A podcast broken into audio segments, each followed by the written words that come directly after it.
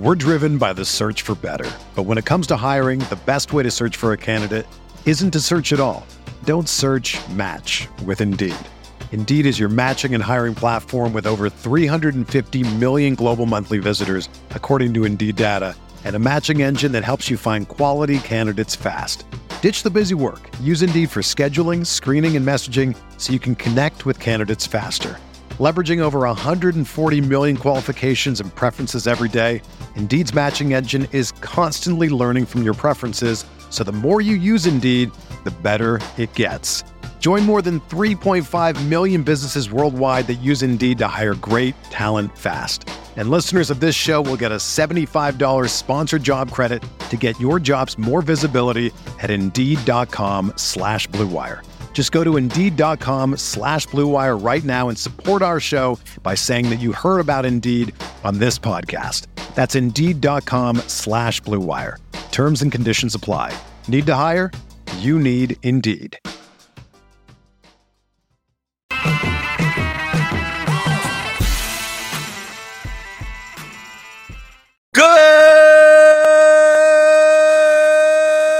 Good morning, grinders. Welcome to the DFS pregame show here on Roto Grinders. I'm Jordan Cooper, aka Blender Ed, Blender HD. If you want to follow me on Twitter, and it's Tuesday, Tuesday, December 20th. It's getting cold outside. It's getting cold. It's getting cold in the DFS streets, right? We'll be talking about whatever the hell you want. It's Toss Up Tuesday. It's Toss Up, tossing up. It's up to you in the YouTube chat. We can talk about the NFL slate coming up on Saturday, NBA, just general stuff, whatever you want. And the totals, wow. I, I mean, I just brought, brought up the NFL stuff. I mean, some of these totals, geez, what the hell's going on? What what's going on in Cleveland? Is is is, is it supposed to be like a? Is are they supposed to get like an avalanche or something like that? I mean, I don't know if I've ever seen a total that was 31 and a half. Cleveland, New Orleans, 17, 14. I mean, look at this. Look at this stuff. Are there any points going to be scored? Any fantasy points going to be scored on, on Saturday? Look at these totals 37 and a half. This is, I mean, uh, Detroit, Carolina, 44 and a half. Oh my God. That's a high score, right? Buffalo, Chicago is barely over 40. KC, Seattle. Okay, I guess that that's that's the game to target, maybe. Minnesota, New. Okay, that's inside a dome. Minnesota Giants. Bengals, Patriots is barely over 40. Tennessee, Houston, that's like nothing, 37 and a half. San Fran, Washington's under 40. I guess the Cowboys against the Eagles, but I'm assuming what uh, Gardner Minshew is going to start for for Hurts for the Eagles. It's well, got a lot of low totals, a lot of low totals. Oh, Adam Eisen in chat says eight degrees, wind and snow in Cleveland as of right now. Right, we uh, look what happened. Look at what happened on Saturday with Buffalo. Everyone was talking about, oh my God, there's going to be a million, inches of snow. And during game time, it was fine, right? On the field. So maybe it won't be. But I mean, obviously, the total's low regardless. But whatever. Give me those thumbs ups in the chat. Give me the thummy thumbs early in the morning. Bart B, Wataz, Adam, Dana Legends, Dave Clark. Suki. Suki's late. 11.01 a.m. Wow, woke up late. So what do you want to talk about? Talk about whatever you want. It's toss up, toss up Tuesday. I was talking with a couple of uh, DFS players last night about about uh, how I learned how to play DFS. Right? Because now there's so much there's so much more information now. So many more tools, so much more content, so strategic on how to play. And people still still disregard it. 95% of people will watch this show and go, nah, ain't gonna do it and they'll be losing players long term, and that's fine. They're fine. Play for entertainment. Don't listen to me. It's perfectly fine. But how did I learn? I learned primarily by by reading by reading old Roto Grinders content. And and there are books. The For Smart People series. That was by Jonathan Bales. Once I found once I found Jonathan Bales's content, I just read everything and watched every show that he was ever on. That's that's what I did. So I mean, you can even do that now. So you could. I, I went to John Bales. He has all these articles. Now, a lot of the concepts that he's talking about are kind of rudimentary compared to what we know now. but the concepts still apply. Is GPP success all about seeking upside? Late swap tips, tracking your results. My approach to fi- giant 50 50s, how to benefit from randomness, right? These are from like 2014, right? 2014, 2015. The effective overlay on bankroll management, but just the concepts that are in here are like like core game the- theory based strategic concepts for for anything. But obviously, when I was first starting playing DFS, I, I was I don't know what I was doing. I was look I was looking for that type of content. Okay, this is where's the poker content for DFS? Like that's how I learned how to play poker, where it's not where it's not just oh you make the best hand and win the pot.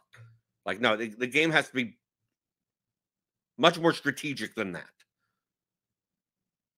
So the two the two people that I gravitated to the most back in 2015, 2016 were Jonathan Bales and Drew Dinkmeyer.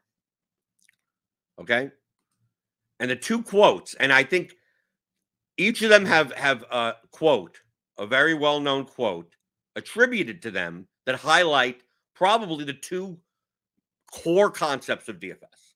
Like if you were to distill how to play DFS into two core concepts, the quotes by each of them, they were which were made seven years ago, plus years ago, whatever, still apply today, they still matter.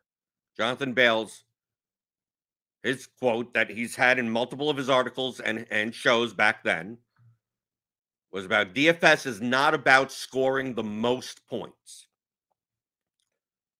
It's about scoring more points than your opponents. And that's the concept of relative value. That's what I, you know, I do. T- I that's main main concept in theory, theory theory of DFS. Relative value, the value of your points versus your opponent's points. When people talk about, oh, I need to score 220 in NFL to win a GPP. Like that doesn't mean anything. I need to I need to score 400 in NBA. That doesn't mean anything. You just need to score more points than your opponents. That's it. You want to come in first place, just score one more point than the second place finisher. Doesn't matter what the score is. So then when you when you understand, fully understand and grasp that concept, then you think in terms of, well, how do I get points that my opponents don't have? And how do I avoid points that they think my opponents think they're getting that they end up not getting? And that's where ownership comes in and the relative value of points. So, Jonathan Bales, his quote it's not about scoring the mm-hmm. most points, it's about scoring more points than your opponents. They sound the same, but they're not. That's the concept of relative value. And then Drew Dinkmeyer, way back then, way back before I even started playing. I started playing October 2015. His quote, and he still says it today. It's not about how often you win. It's about how much you win when you do. And he's he's altered it and shortened it. He said it. He said it that type of thing very di- slightly different ways. It's not about winning, it's how much you win when you win, you know, like something like that. Which what is what does that highlight? The concept of expected value. It's not how often you win, it's about how much you win when you win. The same concept in, in any in any gambling endeavor. Like, oh, I'm not I'm this bet is plus 800. It's like, yeah, you're not gonna you're not gonna win that often. But if you should be getting paid, if you if you uh if the actual probability is plus 400 and you're getting paid plus 800 that means you're profitable just understand it it'll only happen you know one out of five times so expected value that's especially for gpps when people are like oh i haven't i've been cashed right? My my my my my favorite, my favorite is oh, I've been playing a couple of weeks and I rarely ever cash. Right? I've been playing for a month, right? This, this is what you'll hear. I've been playing for, for a month. I've been playing five days a week for a month. I've only cashed, like I cashed like four times.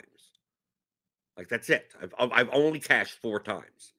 I played five days a week for a month and I've only cashed four times. Am I doing something wrong?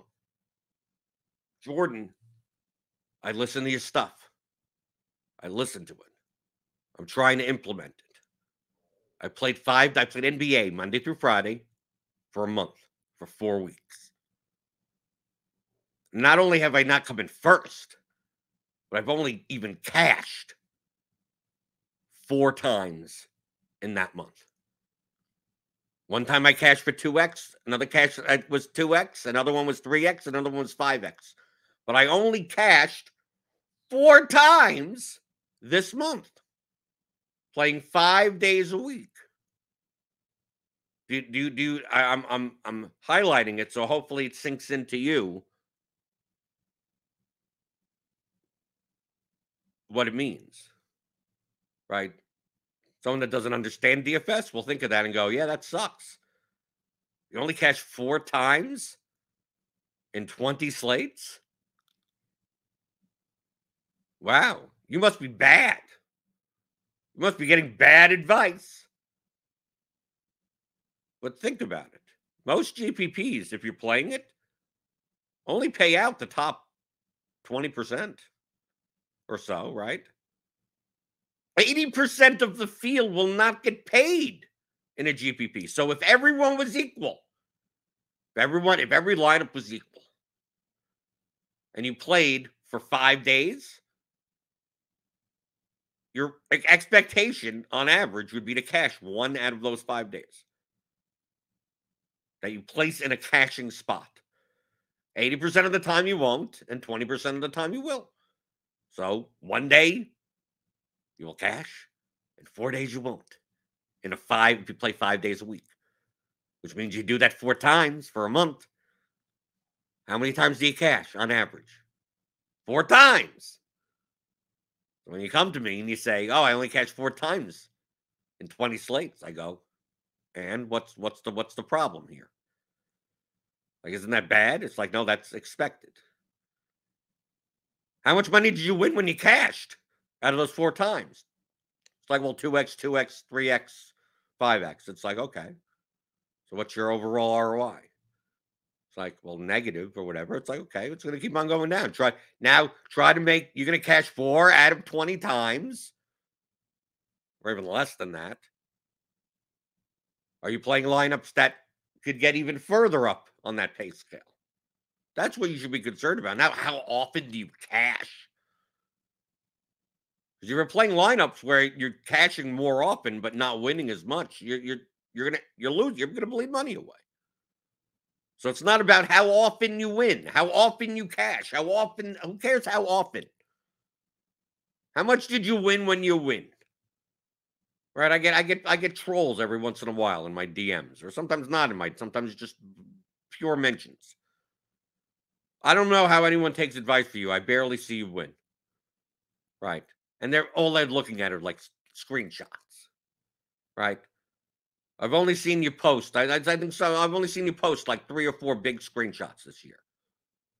I go, well, thank you then. Say, well, I don't know how people listen to you when you, you only, I only see you win big like three or four times in a year. I go, well, how many more times should I be winning? I'm, I make a lot of money winning three or four times a year. Like that's where most of my profit comes from. That's well, welcome to DFS.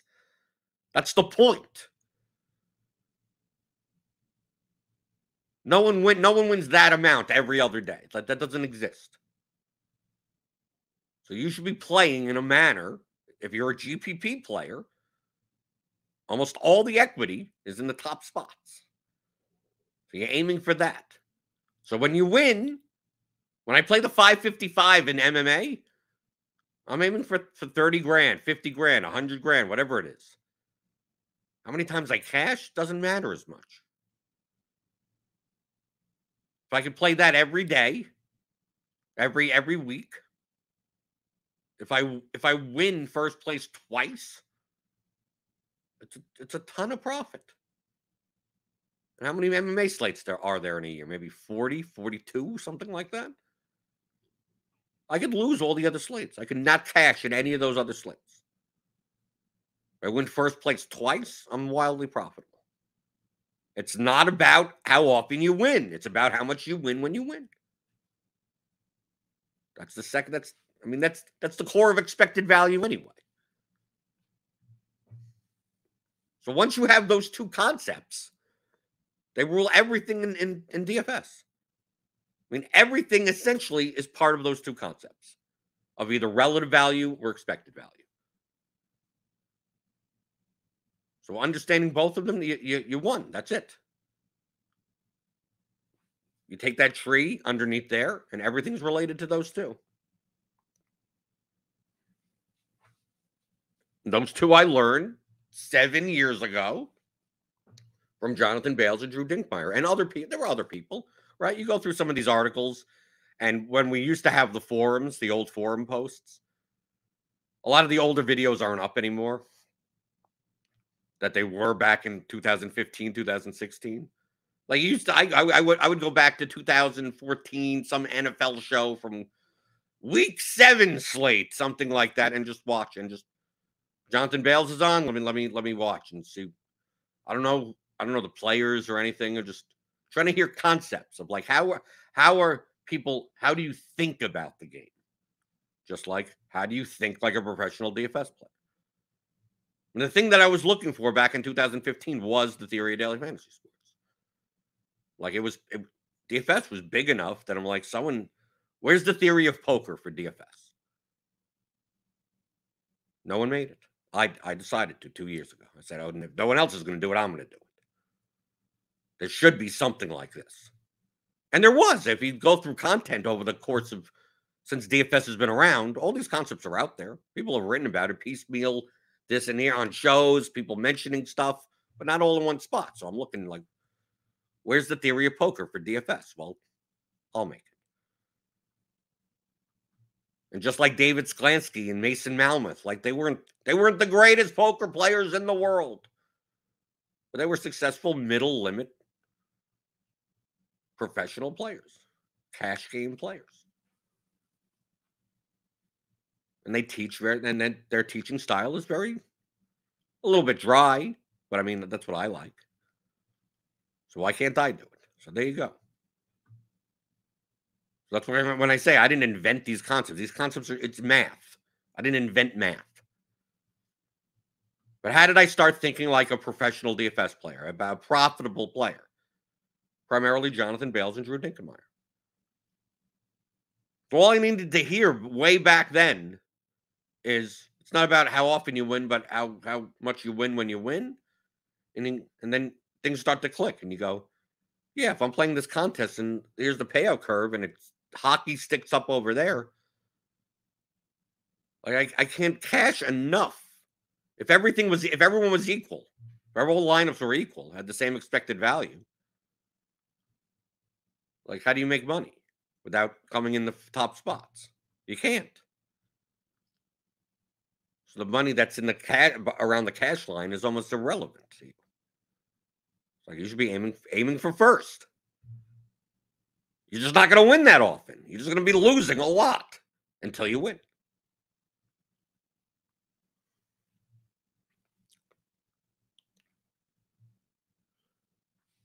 Dave Clark says one day an amazing DFS player will say, I learned by watching Blender over and over and over again. Yeah, well, it could be you. It could be you. None, none of this is that complicated.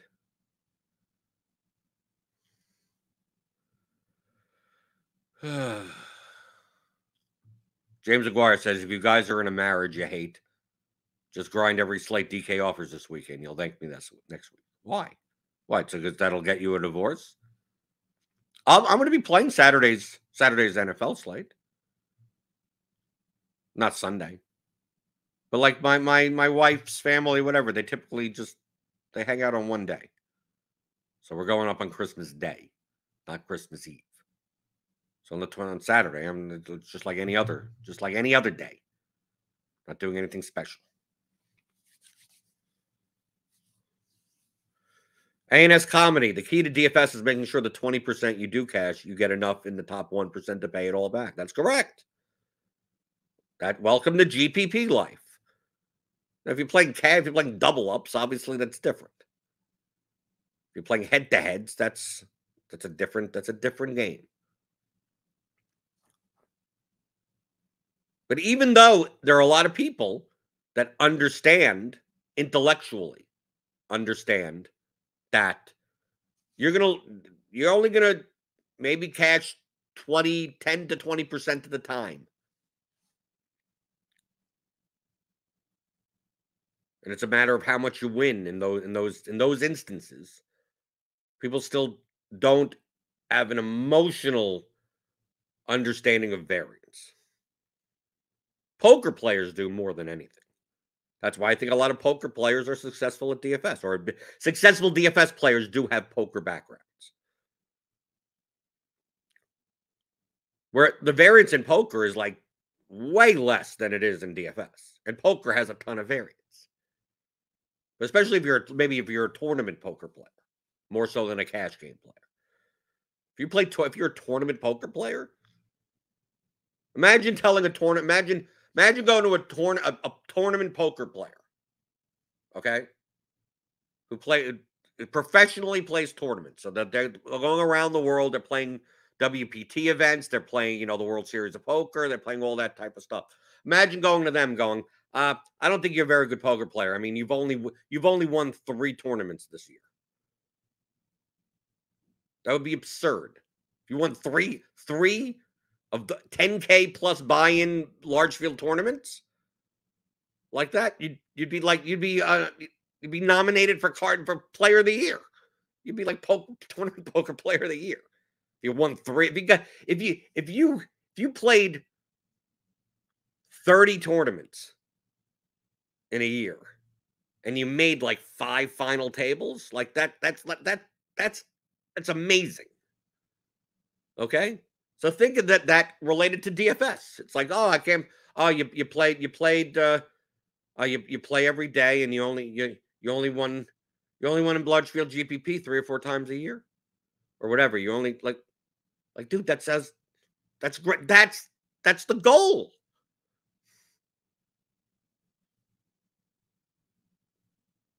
It's the non it's the it's the people that have not learned DFS, not learned statistics, not learned about relative value, expected value, variance that don't understand that. They think it's a matter of, oh, if you're a good fantasy sports player, you you you could predict what's going to happen on Sunday.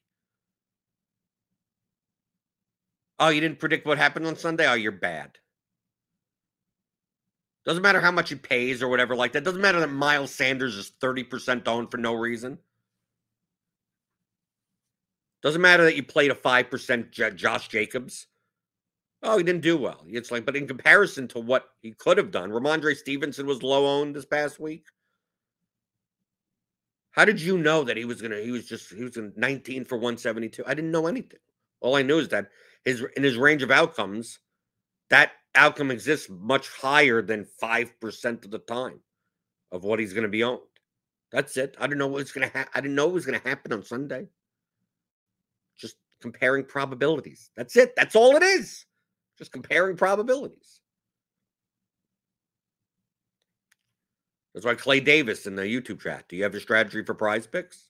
Yeah, the strategy is to look at your projections, right? Your statistical projections for whatever you're looking at and look at the line. And if there's a big enough discrepancy, bet the uh, over or under on that. That's it. That's it.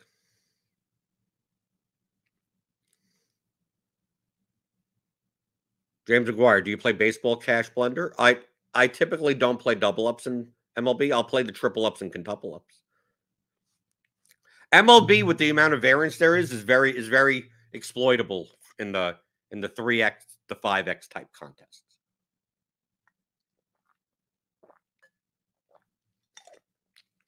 So this past season, I started playing three mans, five mans, triple ups, quintuple ups.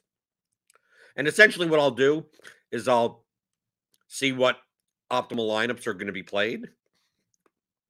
And I try to play a lineup that's like three or four points lower than that, that shares the least amount of people. And I purposely try to play the better players because I can predict their lineups better. So I'll play three mans with McLovin and and and BK Reader. And a lot of times I can predict exactly what they're going to play. Or one of like three or four lineups they're going to play. You know, I aggregate projections, you know, look at the bad optimal and go, okay, if ever if, most people are playing this, I'm going to try to find as as much of a combinational difference, combinatorial difference between that that gives up the least amount of projection. And be, and because I'm sacrificing projection, I need to get 3x, 5x, 10x payout because of it. But a lot of times I'm competing against the same lineup. I'm hoping my opponents dupe.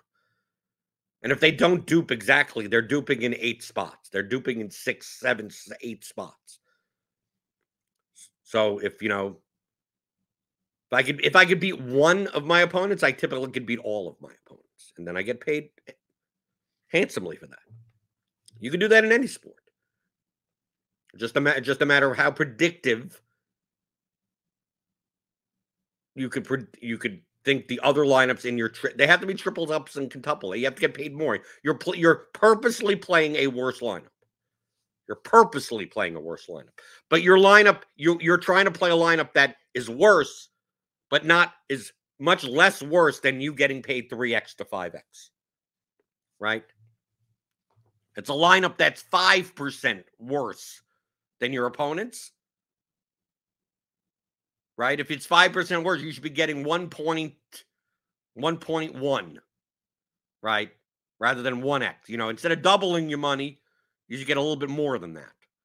But when it comes to tripling your money, then you could play a lineup that is several points lower projected, especially if you know what your opponents are playing. So that's what I'd be doing more of. You can do that in any sport as long as you're able to predict predict lineups. If you don't know how to predict, if you can't predict lineups, then how do you know that you're a six v six or a four v four? You don't know.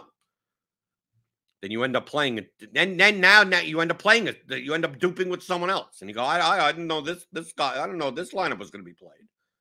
Like, how did you not? If you just ran aggregate projections, you would have gotten that lineup. So you need, you need to know that in order to exploit it. Is that is that considered cash games? I don't know. The the differentiate no, you shouldn't be thinking in terms of cash and GPP. Every contest is different. We lump contests together as a designation, but it, you shouldn't be playing them the same. So yeah, cash contests tend to be head to heads, double ups, triple ups, three mans, like cash. That's a it's a poker term. And mm-hmm. GPPs. Like there's a big difference between playing the three dollar play action with seven million people in it or whatever, and playing playing the Thunderdome with 32 people in it. I mean, like the, it's two different things. They're both yes, they're both GPPs, but they're two completely different games. But we lump them all together as guaranteed prize payouts or guaranteed prize pools because that's what they got tournaments. Like it's not really a tournament. We're using kind of these poker terms or terms that people, you know, said from back in the day in DFS 2011. But every contest is different.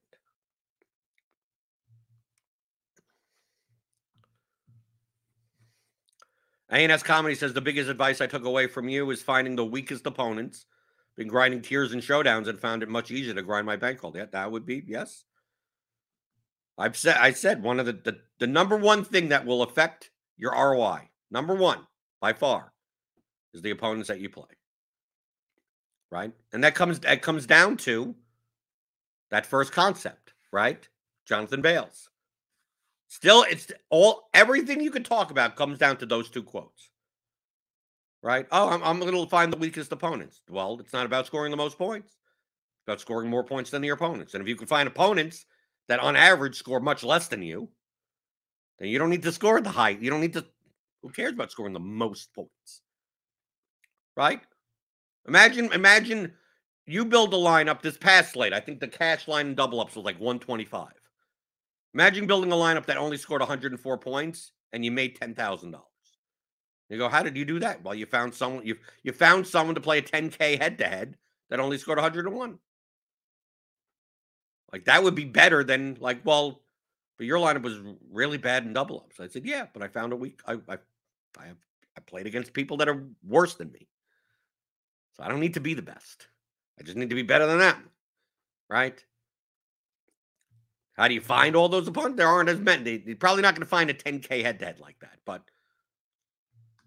finding where the edges are. Well, everyone's playing this. Who cares what everyone is playing? What's your goal? The smaller the bankroll you have, the more the more picky you should be. You're like, I'm going to play $50 in volume. You should be playing the best $50 you can get in. The best possible.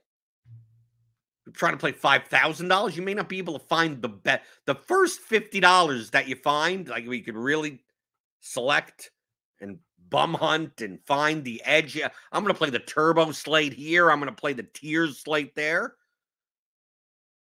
and find $5 of value there and $10 of value there. Well, if you're playing $5,000 of volume, it doesn't make up that much. Right? You're not going to find $5,000 worth of that type of edge. So I can understand not focusing so much on spending all your time trying to find a dollar here and a dollar there. But if you're playing on a small bankroll, that you should be should be finding the biggest edges you possibly can. You should be very discerning with the bankroll allocation that you put in for a slate. Well, I'm going to play this double up because I played every week. Well, why? Because I played every week? That's not a reason. First, put in your money to places where you can get it in the best first. Then expand from there. I, have talked to so many so many people that like they they go. Oh, I play a hundred. I play a hundred dollars worth of volume in cash games or something, mm. and you know, twenty dollars in mm-hmm. GPPs or whatever they do. They're like, I play the, the large single entry $25 double up, the large single entry $5 double up. I go, why, why are you playing in either of those? Said, yeah, but I'm playing the large, I'm playing the large stuff. Shouldn't I be playing the largest field possible? So, you know, but I said, why aren't you just playing the one dollar and the two dollar stuff? I said, oh, I'm playing that that also, but I I play some of those. I said, why don't you play all of those? It's like the one dollar double ups will not have like the top 300 or 400 cash players in it because they're limited. They're mm-hmm. restricted from those contests. So why don't you just play all of them? You're only playing $100 worth of cash. You could play, you could play, why can't you play $51 head to heads? Why can't you do that? 25 $2 head to heads. You're done. Why do you even have to play any double ups?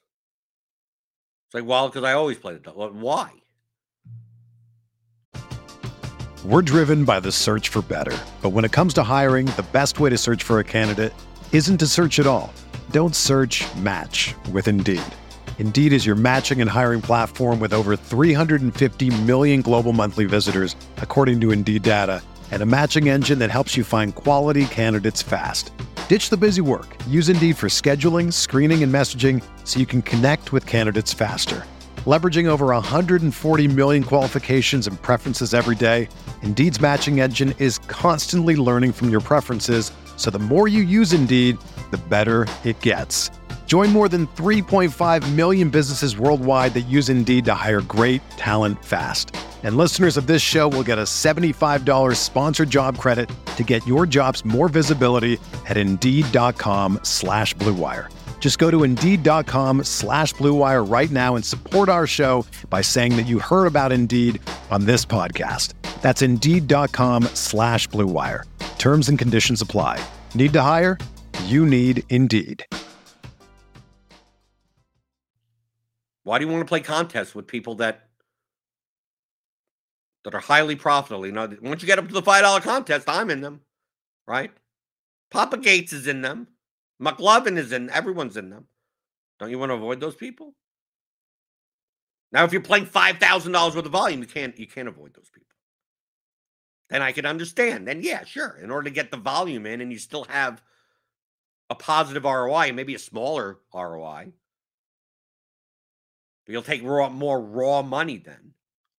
But if you're only playing 50 $100 a slate, dude, you could, especially in the NFL, you got an entire week to pick out contests and really spend every, every hour, turn on your alarm, then peruse the lobby, go into the three mans and find people with not without an experience badge, find the off slates, right? Find head to heads. And someone posted a $20 tiers head to head that I've never heard of, someone without a badge. Well, there you go. There's your tiers lineup. Well, do I play any other con? No, you you literally for the tiers may only be playing that $20 head to head, and that's it. That's literally it.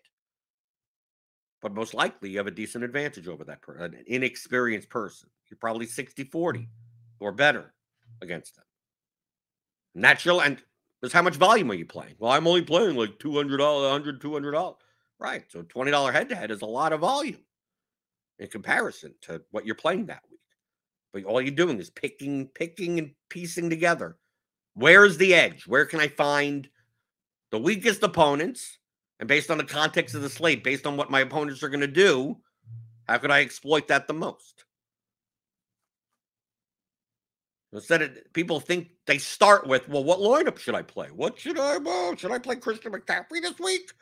Is Justin Jefferson gonna get a lot of targets? So it's like, dude, you can figure all that out like a half an hour before the slate starts.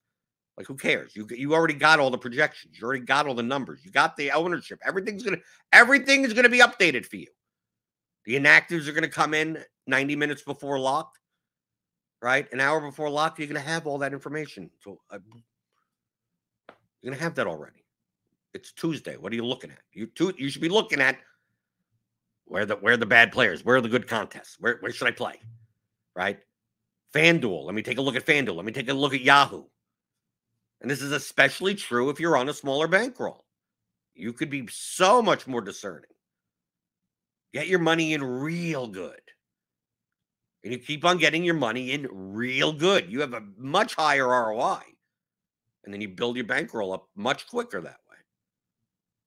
Then as you go up in volume, then you have to make sacrifices. Then it's like, should I be spending five hours a week, you know, bum hunting the one dollar head to head lobby in Tiers contests? Is there a better way to spend my time? Because maybe you only find three one dollar head to heads. And back when you were only playing fifty dollars a slate, three one dollar head to heads that you could find of guys that you are playing injured players was worthwhile. But now that you're playing a thousand dollars a slate, the extra three dollars, I'm gonna spend. I'm gonna spend five hours looking for that. Okay, I can understand you not doing it then. That's what you should be doing on a small bank. That's what you should do when you're a beginner, right? Because most most most players are going to be better than you. So if you can find people even worse than you, that then you have more of a shot.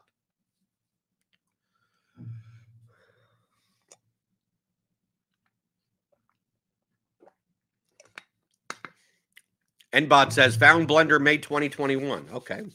Not that long ago, right? A year, year and a half ago.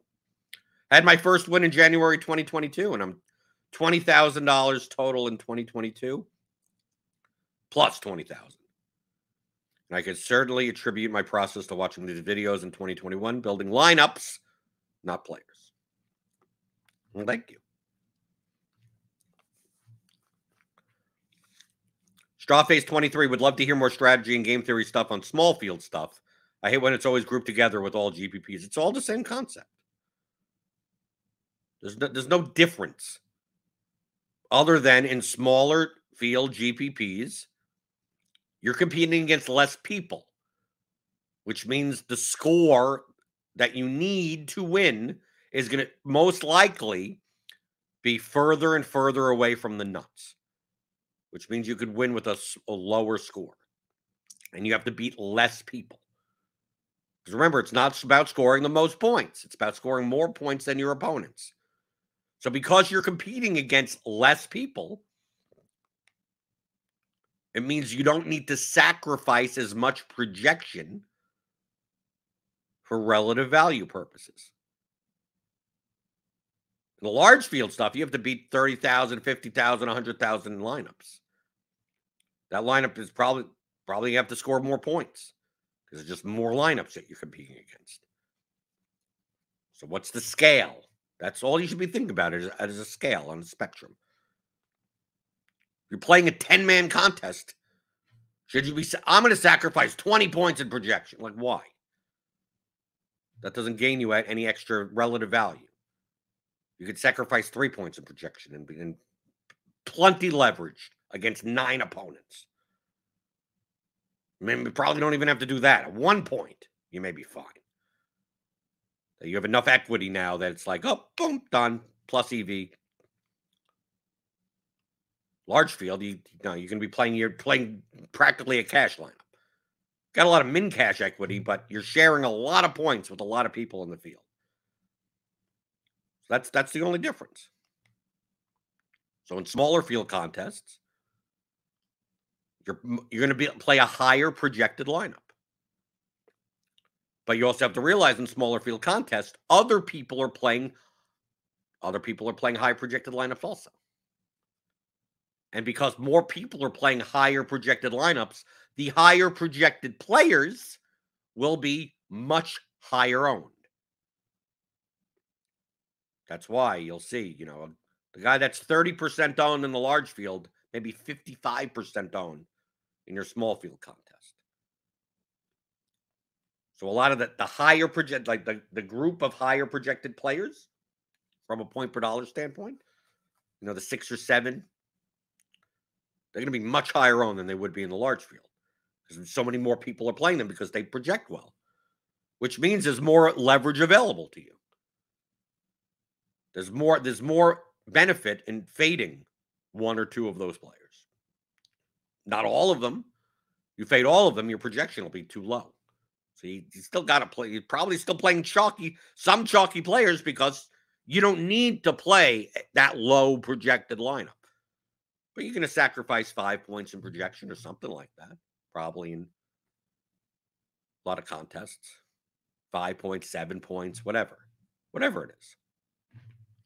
How do you get? How do you drag that down and drag your ownership down also? Well, if you if you fade the six best projected plays, you're you're, you're going to be too low projected. If you play the six highest owned players, you'll be very high projected, but you'll be very high owned also. So that what's what's the middle ground for that? Well, which if there were six chalky players, which two do I fade? Whichever two you want. Doesn't matter. You're playing lineups, not players. That's it. That's small field stuff. Well, it's the same as large field stuff, just scaled down. That's it. Well, how about if I'm playing a 3,000 entry contest? How come I, uh, if I'm playing a 500 entry contest, it's all on the spectrum. There's no such thing as, well, this is small field, this is mid size, this is what. No, you're thinking the same way no matter what size contest you're playing. You're building lineups, not players. You're building lineups, balancing projection versus ownership. And the more opponents that you're playing against, the more projection you're willing to sacrifice. As long as you're getting an ownership discount but also understand that the size of the field, the, the, the number you're using for ownership is going to be different. So if you're building small field lineups using large field ownership numbers, you're not going to be as accurate. It's like, oh, well, Derrick Henry is going to be 35% owned, and this, yeah, he'd probably be 50% owned in what you're playing. Did you account for that? No. Well, you should. Your lineups may not be as leveraged or as plus EV as they could in the small field contest if you're using large field GPP ownership.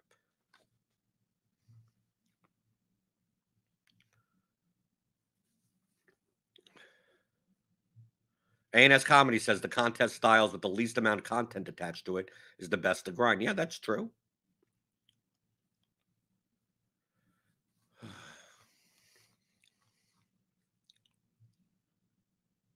Clay Davis says, "Can you please show me how to link the projection to the PrizePick?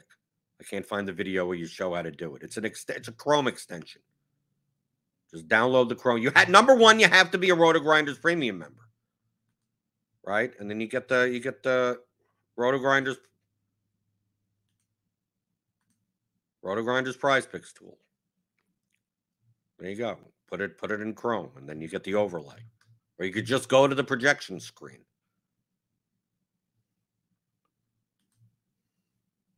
All you have to do is click on the things that say those things.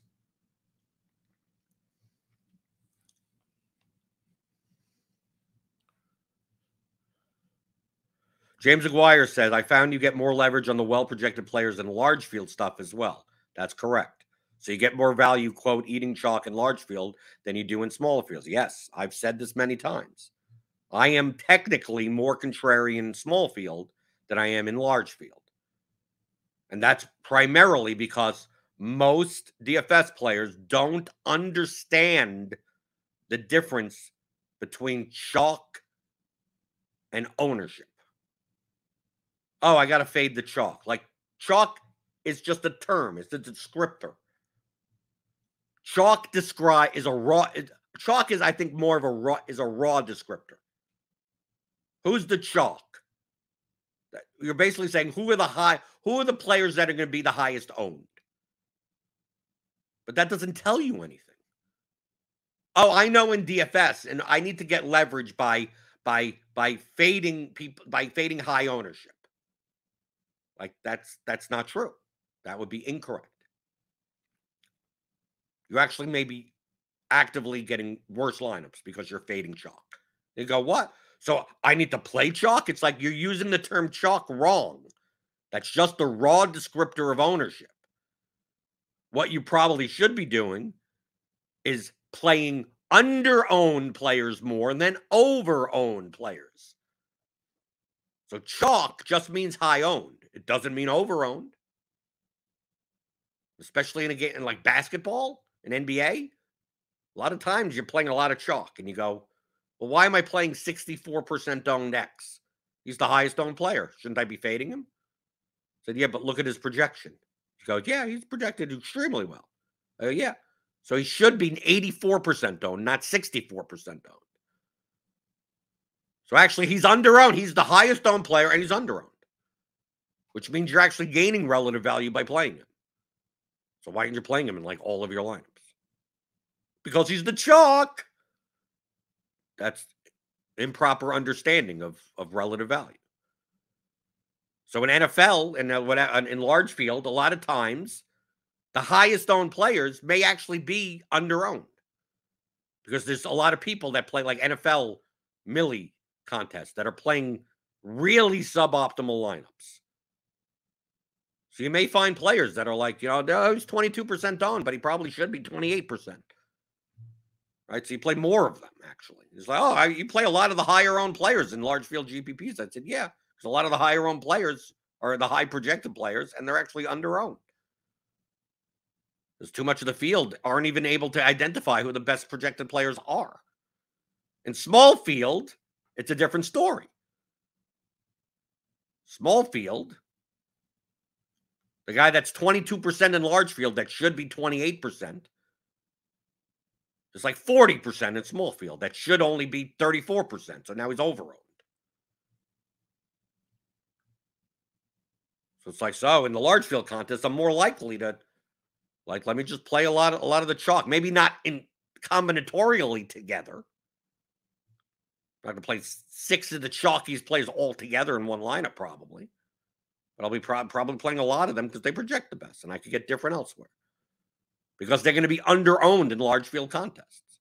Even though they're the most owned, they're probably still under owned. A lot of them, not all of them, but a lot of them. Then in the small field stuff, a lot of those players are over owned. there's more benefit in fading them.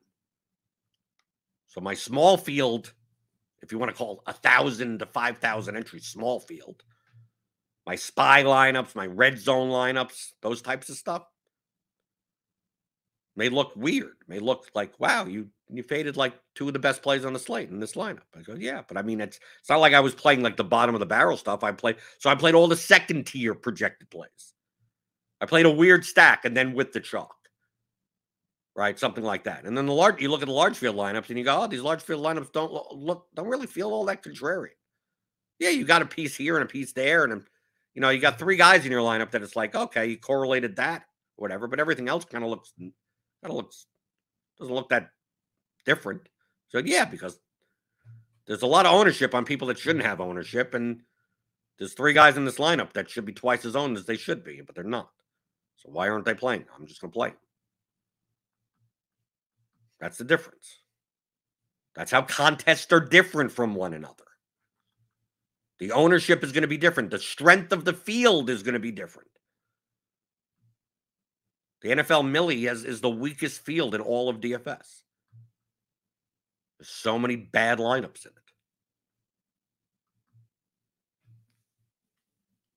A large field in NBA on a Tuesday may not be that weak. Not as weak as NFL. A random August Thursday MLB slate, like how much casual participation is happening then? Most likely playing against a lot of a lot of good players, even in a large field. The large field has 10,000 entries. More than half of them are going to be 150 maxers. So it's like you're, you're playing against a pretty sharp field. So you have to, sharp field will have sharper ownership. So you have to adjust based on that.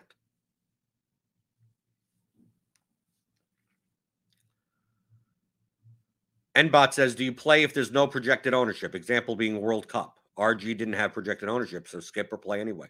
Well, soccer's my main sport, so uh, I don't need to worry about ownership in soccer. Not saying that I don't I don't do ownership in soccer. Just that I don't have to worry about it because I could I could I could project I could project ownership myself in soccer. So I don't have to worry about soccer. But every, anything else, no, I would never I would never play a I would never play a sport where I couldn't project the ownership at minimum. That I didn't know it enough. Like people ask, "Oh, why don't you play college football?" It's like I don't I don't know anything about college football or college basketball. I go, I I, I don't I don't. But we have projections. I I don't know the context of anything, and I wouldn't be able to. Well, what is the how is the ownership change going to be? I, I don't know. I don't know any. I just don't know it. Why don't you play NHL? I I don't know it. Not only did I don't know the sport, I just don't know the DFS landscape of how people react to certain things. How projections, how oh, this thing's gonna change, that the goalie's gonna be out and people are gonna play the second line from this team. I don't know. I don't know any of that mm-hmm. context. And I'm the type of person, if I if I either I learn the context and spend the time to do that, or I just don't play. I want to get my money in good. So I don't mind playing less if I could constantly get my money in good. I don't think in terms of, oh, there's nothing going on today. Let me play NHL. Like, no, if I'm going to play NHL, I'm going to play NHL every day for an entire season. If I'm not willing to do that work, then I just don't do it. I don't play it. So soccer, soccer is my main soccer is the sport I started with. So yes, I've been playing soccer DFS for over seven years. It's what I played exclusively in the beginning. So yeah, I, I, I don't care about. I don't need projected ownership. I don't have. I don't need projected ownership for soccer. I primarily play cash and small field GPPs in soccer anyway. So I don't even need to project the guy. I okay. This center back on this underdog is going to be like barely owned. Is he going to be two percent or one percent? Don't care. Like I don't care about any of that. Like I know it's like I look at this and I go, okay, Kevin De Bruyne's about sixty-four percent owned. Trent Alexander Arnold, he'll be 70%. I mean, like, just he could, I could do an EPL slate and go, okay, here's the group of people that are going to be very heavily owned. And here's a couple of people that are going to be like 10% owned or 15% owned.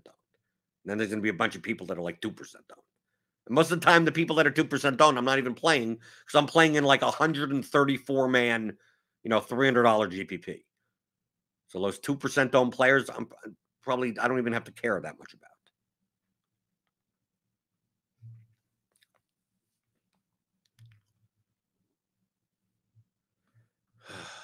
Dave Clark says that's one of the biggest things that I always miss determining over-owned, under-owned for the contest that you're in. Yeah.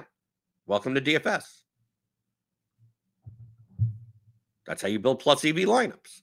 You want to be line, you want to build lineups that have a higher equity in the payout structure based on the probabilities of, of the lineup placing over other lineups compared to what they're going to be owned in the contest. So you're getting points that your opponents aren't.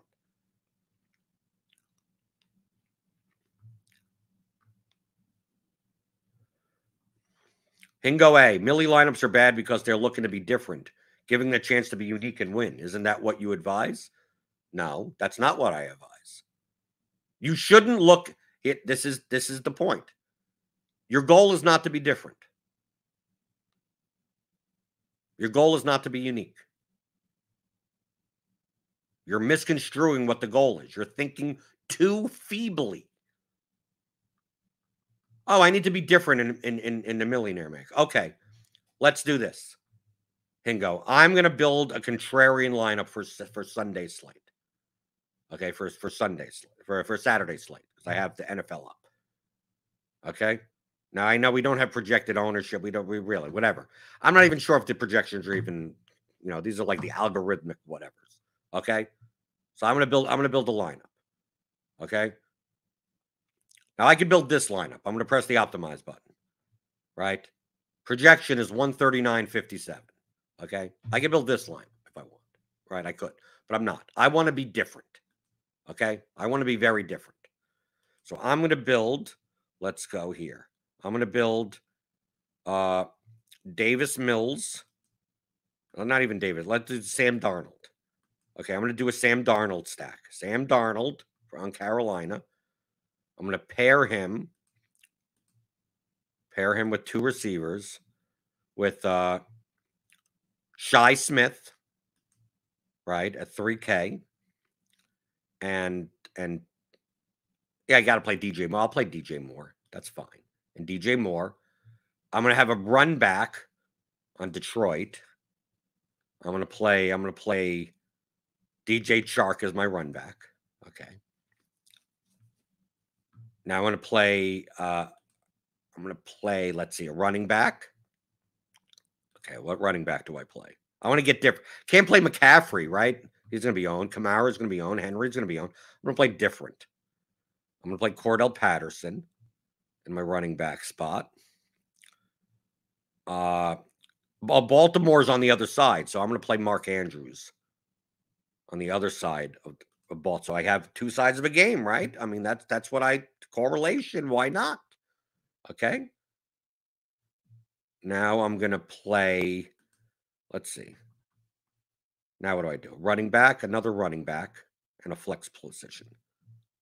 So I'm going to play another running back. I'm going to play. Maybe I play Nick Chubb. Yeah, let, let me play Nick Chubb. No one's playing. No one's going to play Nick Chubb in a game with a that low of a total or whatever. I'm going to play Nick Chubb.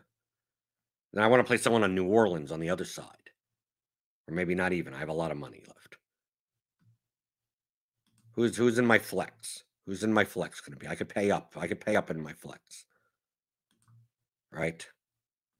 In this lineup, I'm, I'm going to play Steph Diggs or AJ Brown. I'll play. No one's going to play AJ Brown with Hurts out. Well, that's a really that's a really sharp play, right? Where did he go? Where did AJ Brown go?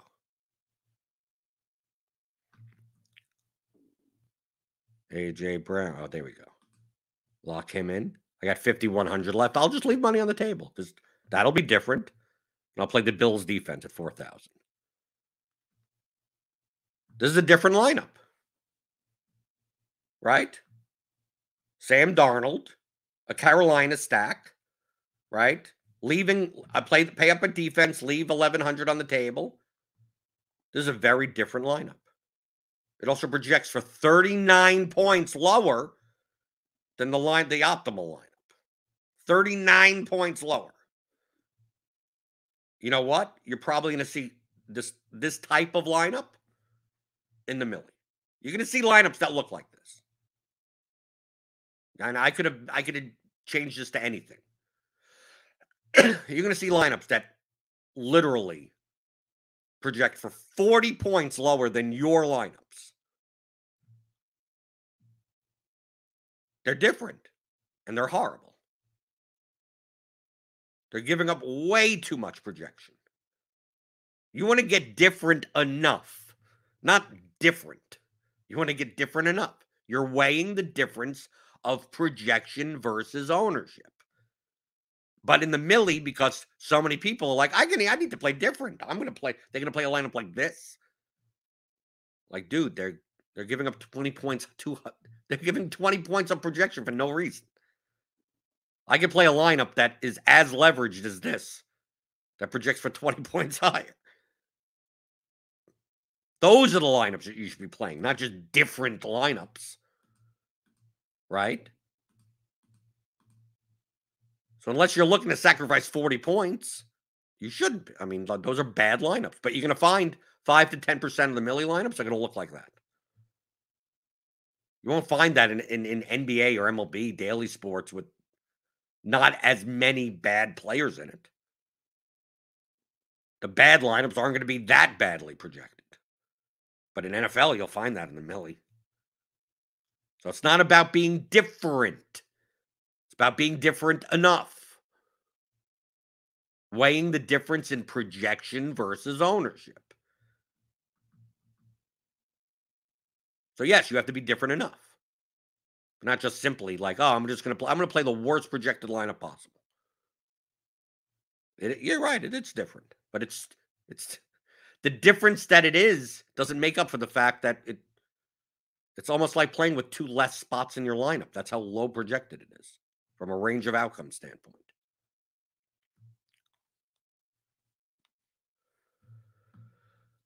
Daniel Hutchings says so far the thing taking my time with NHL is managing scratches and line changes. Yes, that's that's that's what I've seen. I don't play NHL. Seems to be somewhere between MLB and NBA, but closer to MLB. Yeah, that's what it seems like to me. MLB is the easiest, right? He says minimal pain in the ass. Right. MLB I can play every day. MLB's no problem. Yeah, occasionally you don't have the Angels lineup or some the, the Giants lineup is isn't out and that uh, Darin Ruf is in and not Joc Pederson or whatever the hell because they have that LaMonte Wade isn't in, and you got to switch out one. You like gotta got to do something in those lineups because it hit lock. That isn't that big of a deal usually.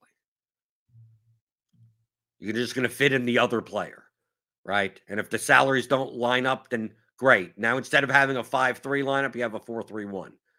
It's like, oh, the thirty-two hundred dollar player isn't in. So like, what? Is there another $3,200 outfielder? Yeah, okay, give me that guy. And just, just swap, and that's it. And you're probably not giving up much doing that. Like that's what happens in MLB. NBA is, like, I mean, NBA is like a full time job.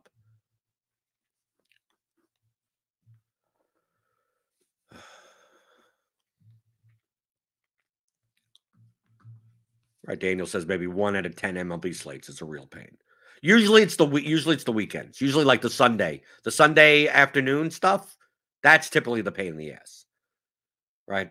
Playing Sunday one o'clock because what ends up happening on Sundays is number one that these teams don't get their the managers don't get the lineup the starting lineups in as quickly as you'd see in uh, on on a on a weekday night, and then also Sundays they they tend to give like you know the the catcher's playing is, getting off because he caught the day before or this guy's going to like they, they give guys off more. Some guy's going to be off on Sunday, and you're not going to know, right? It's going to be it's going to be ten minutes before lock, and you finally get you know the three thirty games lineups, and it's like, oh, Mike Trout isn't it, right, or something like that, right? Oh, Freddie Freeman isn't playing first base today for the Dodgers. Uh, uh, what happened there? Right, that you'll more likely get that on Sunday. Okay. Anything else before we get out of here? discussed some random stuff today. Taught taught some things, right? Answered some questions. Isn't that bad? but all the, this type of stuff that I talk about is in the theory of daily fantasy sports. There's nothing I there's nothing else more than this. If you were to get both of these courses, the 15 hour fundamentals masterclass and the six hour advanced players course, which includes all the custom Excel tools. Uh, unless unless unless you're looking to reinforce knowledge, there's no need to watch the show anymore. Like you could just listen to 21 hours. There's not there's nothing more. There's nothing more to this. There's nothing more I can teach you. Uh, all I'd be doing is repeating myself. So that's it. That's all you need to do. I wish I had this back in 2015. I had to go through 400 hours of content. I had to spend 16 hours a day going through, picking and like, okay, what does that really mean? And then doing, kind of doing the math and going, yeah, that, that makes sense that way, and kind of relating a lot of stuff to poker. Well, that's very similar to poker when you're, you know, determining the range of your opponent's hands. Like, oh, okay. That's very similar to that. And you're kind of piecing the game theory together until you once you start thinking in that mindset, then the sky's the limit at that point. then everything's a probability. Everything's a spectrum. Everything's more likely, less likely. Players don't matter anymore. I mean, like it. once you do that, it it opens your eyes to everything. Now you could attack sports betting. You could attack prop betting. You could you could attack anything, any type of wagering or anything. What you think? Any game. Right? You go sit down and play backgammon and go, okay, now I understand. I understand this game right? Chess, maybe not so much. So chess is a game of perfect information. But that's it. Go to theoryofdfs.com, pick up the courses. Let me teach you. And then you always have a reference guide. You feel free to people listen to chapters over and over again. That's what I did with poker books, right? I'd read poker books multiple times. You, play, you read. You play, you read. You play, you read. You play, you read. And you get better and you learn to do things in real time. Then it starts becoming instinctual. Then you just start knowing things. It's like, well, how did you know that this person was going to do X, Y? And it's like, I, I, I don't know. I've just been, I've just been observant. I'm like, I know. It's like, okay, half the time he has this, and 25% of the time that guy has that. If I raise there 20% of the time, and this, and just be, it becomes part of like just the nature of how you think. That the same thing could happen in DFS. So theoryofdfs.com.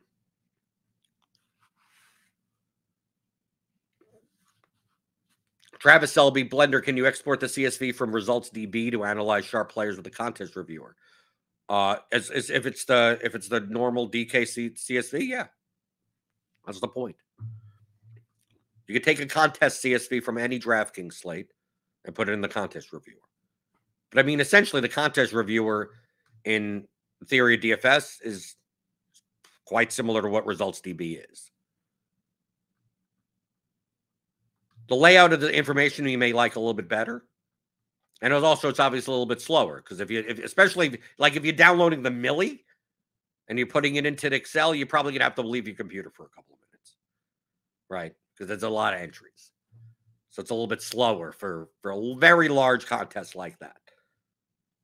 But yes, you you could you could just import any any any CSV from DK, as long as it's the contest CSV. You can review anything you want there.